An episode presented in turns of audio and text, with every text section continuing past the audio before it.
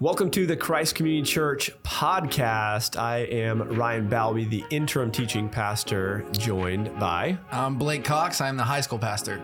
That's right. And we are here to dive into Sunday's sermon, which would have been Sunday, February 26, talking about the Tower of Babel Yeah. in Genesis chapter 11, verses 1 through 9. Yeah, it was uh, it was fun. It was good. It made me laugh when you talked about man how easy it would have been just to have one language, especially in high school, right? Yeah. I was in a Spanish two class and I brutally failed that class. I had to retake Spanish 2 as well, Blake. I don't know if you had to retake it, but I had to retake it. I didn't retake it. Okay. Well, I did. Um, and then I went on to Spanish three and I aced that. So, really? yeah, expert. Expert in Spanish. Not really. But yeah, I mean, there are times where it seems like, hey, common language would be good. Yeah. But there's a reason why we don't have it. That's right. Um, so we're, we're looking at this story today and uh, about these people that build this tower to try and reach the heavens. And my takeaway from your message on Sunday was these people wanted to be God. They didn't want to submit to Him. They, they wanted to be God, and and God scattered them. Yeah, they certainly want his glory. I, I mean, this is a story about pride. As a matter of fact, like the word Babel uh, that we see as Babylon is oftentimes when you talk about Babylon, you're talking about a place of great pride. And we see that throughout scripture that Babylon is this place of pride. It's this place of, I'm going to do things my way rather than God's way. I want to elevate myself rather than elevating God. And so, really, we see in this story, we see the exact opposite of what we're supposed to be doing. Right. We, as God's image bearers, are supposed to be pointing creation and pointing one another to God. And instead, here in Babel, they want to point everyone to themselves. They want to build their own security, their own identity, their Right. own glory. And, you know, it's crazy when you think about it. Like, just literally, you're coming off of Noah and the flood. And, and you're thinking this is this is his family just a couple generations down Screwing it up again. and they're messing it up and you're just like guys global flood like wiped out the earth like god's judgment was there and you saw his mercy and his grace on the boat how are you not figuring this thing out and it just it's but it's it's what you know honestly it's what god says in um, genesis i think it's chapter 8 at the very end is he's basically as noah has made a sacrifice to god and given him his offering god uh, is pleased by that and says he's not going to destroy the earth again in that way Right. and and essentially says even though every inclination of the human heart is evil and immediately we see yep noah and his family quickly go downhill very quickly and there are no perfect people and we are born into sin and we are completely depraved and uh, and you see the sin nature coming out on full display here in the story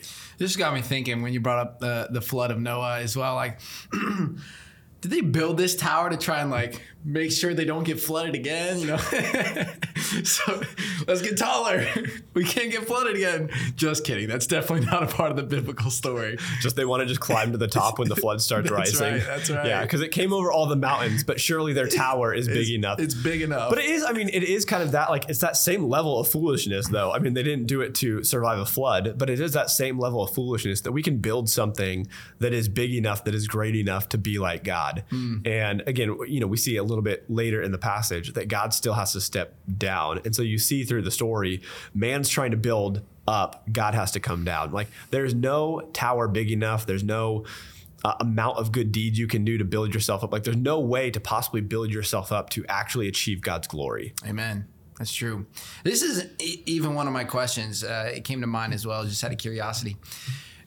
Uh, was it a specific group of people that were in this tower and then they were looking down on others? Like, was it a, a position of power as well? Uh, you know, it, it doesn't really clarify who is building. It says that people were moving eastward. You have to assume it's a large group of the population that has done this, and so they they may not be thinking about other people necessarily. I mean, they obviously understand that population is going to expand. There probably are other family members that are out there. Um, but I, I, I don't know this is for them all to look down on someone else because I think one of the, the crazy things about the story is that they are like the Tower of Babel is weird because you can read it and you can think, wait, what's wrong with that? Like they aren't we supposed to have unity? They had unity. Like, aren't we supposed to build? And they're just building a tower. Like, what's what's wrong with building a tall tower? Is that is that sinful to do? Um, but I think what's happening here is that they're actually working together which you think is good, but they're doing it for their own combined glory. And so oftentimes we think of pride in an individual way and we think, well, you know, I can be prideful because I want to lift myself up above you or above someone else. But this was a matter of like all of the population agreeing together that we are going to elevate ourselves to God's level as humanity. Humanity is now going to be equal to God. Um, and you know, I think we I think we see this in our, our culture, if we're honest today. Like because our culture is going further and further away from belief in God, what we're really doing is elevating ourselves, saying, no, no, no, we don't want to believe in a God that we have to submit to that has authority over us. So we'll sort of be our own God. Uh, be the creators of our own universe and do what's best for us and live our best life, what's comfortable for us, rather than submitting ourselves to an authority that is God's. Yeah, I, I agree completely. We definitely see that in our culture happening today. Um, and even people working together to, like you said, build their own glory. You mentioned people moving eastward, and and you said something in your sermon. You you focused on that word they settled. Mm-hmm. And you were pointing to the fact that it was actually leading to complacency and comfortability. Why is it that comfortability we often view that as a good thing, but how can it be a distraction to us at the same time? Yeah, well, you know, in this case, the the command was be fruitful and multiply, uh, increase upon the earth. So God's command was keep spreading out, like keep going. And so literally they're they're settling for their own desires, their own ways, their own comfort when God's command was no no no, keep keep moving, right? Um, and actually, what's interesting is we see the opposite when we'll talk about this next week. We see the opposite of this next week when Abraham is called to leave a place that actually was fairly comfortable, that was fairly advanced for their time. And he would go into no longer dwelling in a house that had stability and made of stone or whatever it was. He goes to live in tents, never really having a permanent home uh, on his own ever again. And so we see this these stories in Genesis 11 and Genesis 12 contrasting one another that we're not supposed to live for our own comfort. I think the reality is, again, it just goes to I know what my desires are. And so often we convince ourselves that God wouldn't want me to be unhappy. And, and I think there's there's some truth to that. But like, but because God wants me, God wants what's best for me, he clearly wants what I believe is best for me and what feels best for me. Hmm. And, and so I think that comfort is what's right in front of us. And it's so easy to see and it's so easy to settle into because it's it's there and it's nice and it makes me happy and it's easy and it's simple and we just kind of we, what we do is we convince ourselves that this is this must be god's plan is for my comfort for my joy for my excitement um, and, and, really, what we're doing so often is we're settling because God calls us to work. He calls us to build. And, and actually, you know, part of the part of the fall, part of the issue with sin is that it's not going to be easy to do what we are called to do. Like there's going to be some challenges in that, but still the end the end result, the end place is still worth it. And you look at Abraham, I mean, would he have been more comfortable? Would he had more worldly happiness if he had stayed? Maybe. Um, you know, and for the people building this tower, this may have provided them with excitement, with happiness, with with comfort, but God called them to something else. And we have to trust that God's plan is better, even when it's harder, even when it's more difficult. But I mean, it just it's so easy, Blake. Like it's so easy to to do this, right? Like we do this in small ways and big ways all the time. You know, the example I used on Sunday is just thinking about like going to church. How many times do do do people wake up on a Sunday and it's like, ah, I'm still tired. I'm just gonna go back to sleep. Like yeah. I'll, you know, I'll, I'll I'll get to church next week or something else, right? And and we miss out on what God has in store for us. So uh, I just think comfort is it's a temptation. Um, comfort is not always a bad thing, but comfort can become a sinful thing when we when we idolize it, when we put it before God's plan. Yeah, and like there's so much to say when it comes to that topic of comfortability and I, I like how you said, you, you, know, we, we tend to take uh, church for granted, or it's not that big of a deal if I'm not in corporate worship. But if we like, if we truly understand the heart of the gospel and the heart of what Jesus wants for us, He wants us to actively and constantly be in community together. and he he even promises a life of uncomfortability. It's like you're gonna follow me, you're not gonna be comfortable. I promise you that. And when we realize that and actually uh, accept that, it it's it's interesting because we we feel more satisfied. If we're talking about feelings now, we feel more joy in our hearts, and we we go, okay, this isn't my plan anymore. This is this is God. This is what He wants for us, and and we're gonna follow Him faithfully. So I'm glad that you covered that that part of comfortability. Yeah. By the, by the way, like the Bible tells us a lot, especially in the New Testament. There's going to be suffering for those who follow Christ. Like that is something that we have to endure and embrace. Um, but you look at what happens too when we when we settle for our own desires when we settle for our own comfort it leads us to disobedience like if it's not disobedience on the on the surface it's going to lead to greater disobedience we see this with babel we see this with like you know, David, David settled because he didn't want to be where he was supposed to be, right? Like with the story with Bathsheba, he's supposed to be out at, at war with his people, leading the people as the king of Israel, as the king of God's people. And instead, he settles for his own comfort. Right. And that leads him into sin. I mean, you think about Moses, like he didn't get into the promised land because he eventually settled for his own way, deciding, hey, I'm upset with the people and I don't want to go talk to the rock like God has told me to do. And I'm going to settle for doing what I've done before, was familiar. And he taps on the rock. And like that's the sin that causes him to miss out on on entering into the promised land. I mean, you know, you think about Peter when he denies Christ three times. Again, he's settling for his own sort of comfort and protection in this moment and has to receive God's grace to like really be entered back into that that family because he denied Christ three times. And so it, it's just so often we we start with something very simple and we start with a, a very simple like eh, like it's the same question the serpent was asking in, in Genesis chapter 3, right? Is this really what God says? Does he really care about this? Does he really want you to have to do the hard work? Does Is he, it that big of a deal? yeah, is it yeah, is it that big of a deal, right? And, and so we convince ourselves that some of these commands in scripture or some of these things in scripture don't really matter that much. Like as long as I'm not murdering anyone, I'm good, right?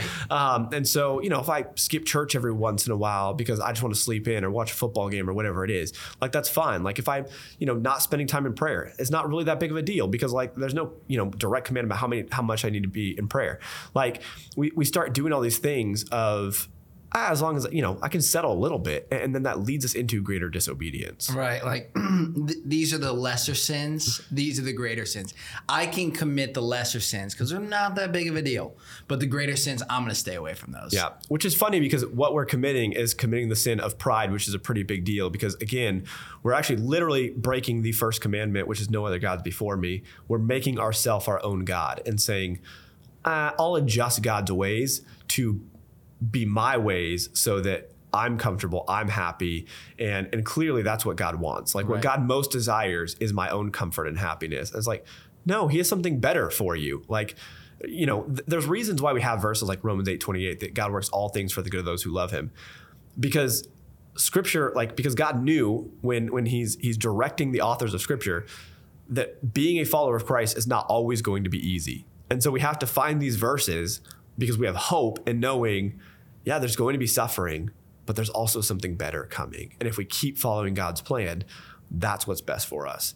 And so we have to keep that as a reminder that, yeah, there are times where it's going to be uncomfortable, it's going to be hard, it's going to be challenging, but God's ways are better than mine. Right. Let's stay on that uh, idea of pride. Uh, verse 4 says, Then they said, Come, let us build ourselves a city. When you were talking on Sunday, this is actually the first time I had ever heard that phrase as well. I've heard it before in the earlier Genesis series, but I didn't know there was a correlation with the language that these people were using to the language that God uses. Why is this so significant? Yeah, I I uh, I found this from Jen Wilkin, who's a, a great Bible study teacher, um, and and she pointed this out that this is you know th- Moses is authoring the book of Genesis, right? And and he's purposely directing our hearts to language that's going to sound familiar. And we think back to the creation story. God says, "Let us make man in our own image," and they're saying, "Hey, let us make our own tower." And so there's there's a now a human council where it started with a divine council. And, and so it started with God leading and God creating and God building and God doing things his way. And now man is saying, let's do things our way for our name, for our glory. And so literally the language, and then we're going to see just in a couple of verses that God says, uh, basically says, come let us stop this project that they're working on and let's do things our way again. And so we're meant to see a contrast between man's way and God's way. And again, having counsel with one another is fine. Like we we are supposed to have godly counsel with people. We're supposed to seek wisdom from one another. We're supposed to encourage and uplift. But we're pointing each other to Christ, not to our own glory. And so there's there's really fine lines. You got to do constant heart checks to say, am I building my kingdom mm-hmm. or am I building God's kingdom? Like, is this about me or is this about God? And here, this council met, which is not necessarily sinful in itself, but they met to lift themselves up and to lift humanity up into a place that is similar to God's place. And that is where it becomes sinful. Right. So God sees that and then he enters in and it says that he comes down to see the city and the tower the people were building. And then he says, let's confuse their language. Let's let's scatter them. Let's or, or else it's going to harm them even more. Yeah.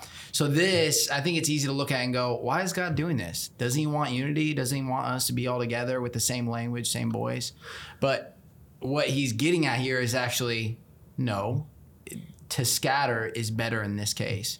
But then you mentioned in Acts chapter 2 how mm-hmm. God changing people's languages, giving them their own language, that they would be gathered again one day. Talk more about that correlation that you had with Acts 2 in this story. Yeah, it's interesting because, you know, we think of of separation as a lack of unity. And that's not necessarily what's what's going on because God actually desired unity, but he also wanted people to go and spread out. And so there is a command, and, and we can take this into our context, that there is a biblical command for us to go and make disciples of all nations, right? That means that it, it doesn't mean that everyone has to go do global missions because the go is passive. The command is make disciples. But it does mean that we spread out into our communities, into places, and we spread the word of God and we see it growing. And, and we are going to build people up to send them out as well. And so in this case, the separation was actually a good thing. It was an act of God's grace saying, Hey, I called you to be fruitful. I called you to multiply. I called you to increase upon the earth. And you're living in sin and disobedience. In other words, you're walking away from God. And so, God, by separating them, allows them the opportunity to really draw back to Him, where together they were only going to build one another up and seek their own glory. Separate, now they have to turn to God because they will realize their need for Him. Hmm. So, this is an act of His grace, but ultimately, we see that even multiplied in in Acts chapter two when we see um, when we see the day of Pentecost and the Holy Spirit comes, and, and it tells us that there are people from all over with many different languages, many different nationalities that came together and they're hearing the word of God proclaimed. And so in Acts chapter 2, we see this reverse action of what's happening here in Genesis 11, where in Genesis 11, God is separating and confusing the language. And then in Acts chapter 2, they are joined together for the one language. And the, the idea that we need to understand is that God wants clarity when it comes to his message. But when it comes to sin, yeah, he doesn't want that heard. He doesn't want that message proclaimed. Hmm. So he will confuse the language of sin, but he will clearly state the message of the gospel, the good news of his son Jesus Christ. And so this is this is the moment where uh, they are uh, able to speak with one voice clearly communicating that Jesus is Lord, that he came, that he died, he rose again, that he has ascended into heaven where he awaits for our uh, our arrival or waits till he will return. And and in that way, like grace has been presented by Christ to say, hey, the message has always been meant to be communicated, but I need to make sure you're not communicating sin, but you're communicating Christ. Man, that needs to be put on a shirt or the back of a book or something. You just dropped a bomb right there. God confuses the message of sin, but makes the gospel clear. Like, holy smokes. I was sitting over here just going, that is good. That was very well said. Well, and basically the Bible. So, you know. and that is the truth. I think you were just articulating it in a great way. Appreciate that. Um, So yeah, I, I, I agree completely with that, and, and that's the truth. And it, you know, it just it even makes me think. You, after we've hear, heard the clarity of the gospel, and we receive the grace of Christ, and we become born again, as uh, the gospel talks about. Sometimes we're even tempted to go back to live uh, kind of this lifestyle of the to- Tower of Babel, where we're we're in this bubble, you know. Oh And- yeah. And I think that's what, kind of what you were getting at there. Of God will even scatter us as the church, and He does quite yeah. often. Yeah, I mean, he- here's here's the problem, right? Is that we we fall into these same patterns over and over and over again. I mean, you look at so Genesis one and two, God creates everything is good. Genesis three, you have the fall, and it starts with this moment of like pride as well as like the lust of the flesh, the lust of the eyes, and, and then and then you see that's kind of gets into worse sin. Then Noah starts a new beginning, like they're entering back into sort of like a new Eden kind of thing, and and in that moment, um, you you think everything's going to go well. Then we have here Genesis 11. It's like right back to Genesis 3, where sin is being committed for the same reasons. I want to be like God. So now, as followers of Christ, we are a new creation. We have a new beginning as followers of Christ. And yet we find ourselves getting into the hmm. same places where we, again, are trying to live for our own pride, our own glory. And in some ways, we sometimes collaborate together to do this. Like, the, the, the church sometimes you know you can you can do the right thing for the wrong reasons and it becomes the wrong thing. And, and so there's times where the church the church needs to gather. We already talked about that. Like it is important for the church to gather together uh, for christians to be meeting together on a regular basis.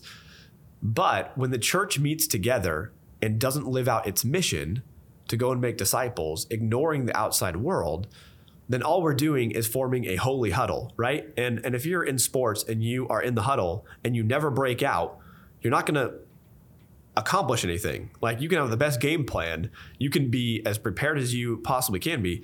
You're going to lose the game because you never broke out of the huddle. And so you have to break out and, and and do what God has called you to do. So when we just isolate ourselves from the outside world, we're doing what they were doing in Babel. But the other thing too is when we again live for our own glory, and we have to constantly we just have to constantly check our hearts. Like, why are we doing the things that we're doing? Is it just to lift us up, or is it to prepare our hearts to know God and to know what He desires for us, so that we can actually go and and do what He's called us to do? And so we have to do constant heart checks of of our meetings, of our gatherings. Um, are they are they building us up to to elevate ourselves, or are they building us up so that we can go and live out the mission that God has in store for us? Right, and that's why little little plug here, but that's why I love the mission trip so much because you get a, a bunch of students mm-hmm. who have their their norms and they have their routines and whatnot, and then you throw them on a mission trip and everything gets mixed up. Yeah. You get you get put in these rougher neighborhoods where you're you're finding individuals where uh, they're going through a hard time. I remember uh, last mission trip when we were down in Fresno, we we had a group of us that went out and there was this lady who had just lost her husband um, and it was in a it was in a rougher neighborhood and we all just gathered around her and placed hands on her and prayed for her and it was a moment that was just incredible because it speaks to that truth that we need to constantly constantly be living life on mission and not just staying in that holy huddle like you were talking about but taking that holy huddle and and spreading that holiness in the world. And so um, little plug there for for youth ministries No, it's great. I got you. Uh, if you have a student, junior high high school, middle school or high school, get them on the mission trip. Come on. But I mean, we should all be doing missions work, right? We should be doing this in our regular day to day basis. The the joy about like a short term mission trip is you get to experience this in a, a small, quick setting where it's like, oh, I can do this all the time, right? Like like yes, we we build up and then we send out, and so you see this like that's actually what we're supposed to be doing in our daily life. Like when you go to work, when you go to school, when you are with your family, like whatever you're doing, like that's supposed to be the the the send out, right? And so that like, hey, we come to church on a Sunday, we do Bible studies, we are in, you know, in discipleship, we're in small groups, like all these things so that we know the word, we know who God is, we know his plan, his desires for us, and then we go into our our daily lives, we go into the mission field, which is our normal lives. Like our normal lives is a mission field. And if we can flip that switch, we're going to be better for it and the kingdom is going to be better for it because if we walk into a Monday at work and say, hey, I'm on a mission trip right now, it changes our mentality. And so we can do this on short term, but we really need to do this long term is to have that mindset of saying, hey, we've been called to make disciples. And that's a call that exists every single day, um, you know, seven days a week, 365 days a year. Like that is our our mission. And so short term mission trips help us see what we need to be doing on a regular basis. Yeah. Um, we're running out of time here. And uh, I want to close on this idea, if you can, just help all the listeners. Uh, we, have been talking about this whole story, this uh, this podcast, and we've brought up the idea of continuing to build God, build God's kingdom. If you were to get practical with us, how can we continue to practically build God's kingdom? Yeah, so I think that first, and, and I'll say this part first, it does start with your relationship with God. Like you need to make sure that you are centered on Him. He needs to be the king of your life, the Lord of your heart. So you need to make sure that you are submitting to His authority, that you are spending time in His Word, so that you're not just living based on your own ideas of God, but you know the truth that God has in store for you, who He really is and what He really desires. You need to be in Christian community so that your ideas can be challenged, encouraged in the right way. Um, because you know, if we are left on our own, oftentimes we can again make God into our own, like we can make ourselves into God. So it starts with building God's kingdom in our own heart. Hmm. But then the second part is to recognize that the call is and we're going to get into this really in, in next week's message with Abraham, that the call as as a member of God's family is to go into the world and to make disciples. And so we need to yes be be building the church, so building into our brothers and sisters in Christ, encouraging them, challenging them, discipling them, um, helping to you know pray for them, all that. But then we also need to be stepping into spaces, which it shouldn't be hard for the most part, right? You go to work, you go into your your neighborhood. I mean, typically you're in spaces that are not like 100% Christian. And and we need to be demonstrating the love, acceptance, forgiveness of Jesus Christ in those spaces. Right. We need to be having conversations with people. And and it doesn't mean you have to like go to everyone and just be like you know, gospel message, gospel message, gospel message, but it means you need to go and demonstrate love mm-hmm. and then ask questions. Hey, what do you believe about about Jesus? What do you believe about faith? And start to invite them into conversations where they can share their thoughts. And then that might give you an ability to just ask questions to challenge their thinking or to actually speak the gospel to them. But, you know, I've been challenged over the last couple of weeks of like, I'm in some some non-Christian settings, but I'm trying to think like, you know, sometimes I've got the the love portion down and and I'm trying to be an example, but I don't take that next step of proclaiming truth or inviting to church. It's like, when's the last time you invited someone to church? Right. When's the last time you shared the gospel message with someone? Because if we aren't doing that on at least a somewhat regular basis, then we're not living into our our our kingdom calling and, and our calling to go and share the gospel. So we need to be, yeah, building God's kingdom in our heart, building up our brothers and sisters, building up God's family, and then we need to actually be going into these spaces and demonstrating Jesus to people. Yeah. And that's our prayer for all of us that, like Paul says, uh, I'm not ashamed of the gospel. I'm not ashamed of proclaiming the good news of Jesus Christ. And, um, that's our prayer for you. Uh, we're we're glad you were able to join us this time around. Uh, I'm excited, looking forward to the story of Abraham. Yeah, Father Abraham had many mm. sons. yes, he many did. Many sons had Father Abraham. Next week, come on Sunday. Talking about covenant and everything yep. in, in regards to that. So awesome. Well, great. We'll see you on Sunday. See you on Sunday. Thanks, guys.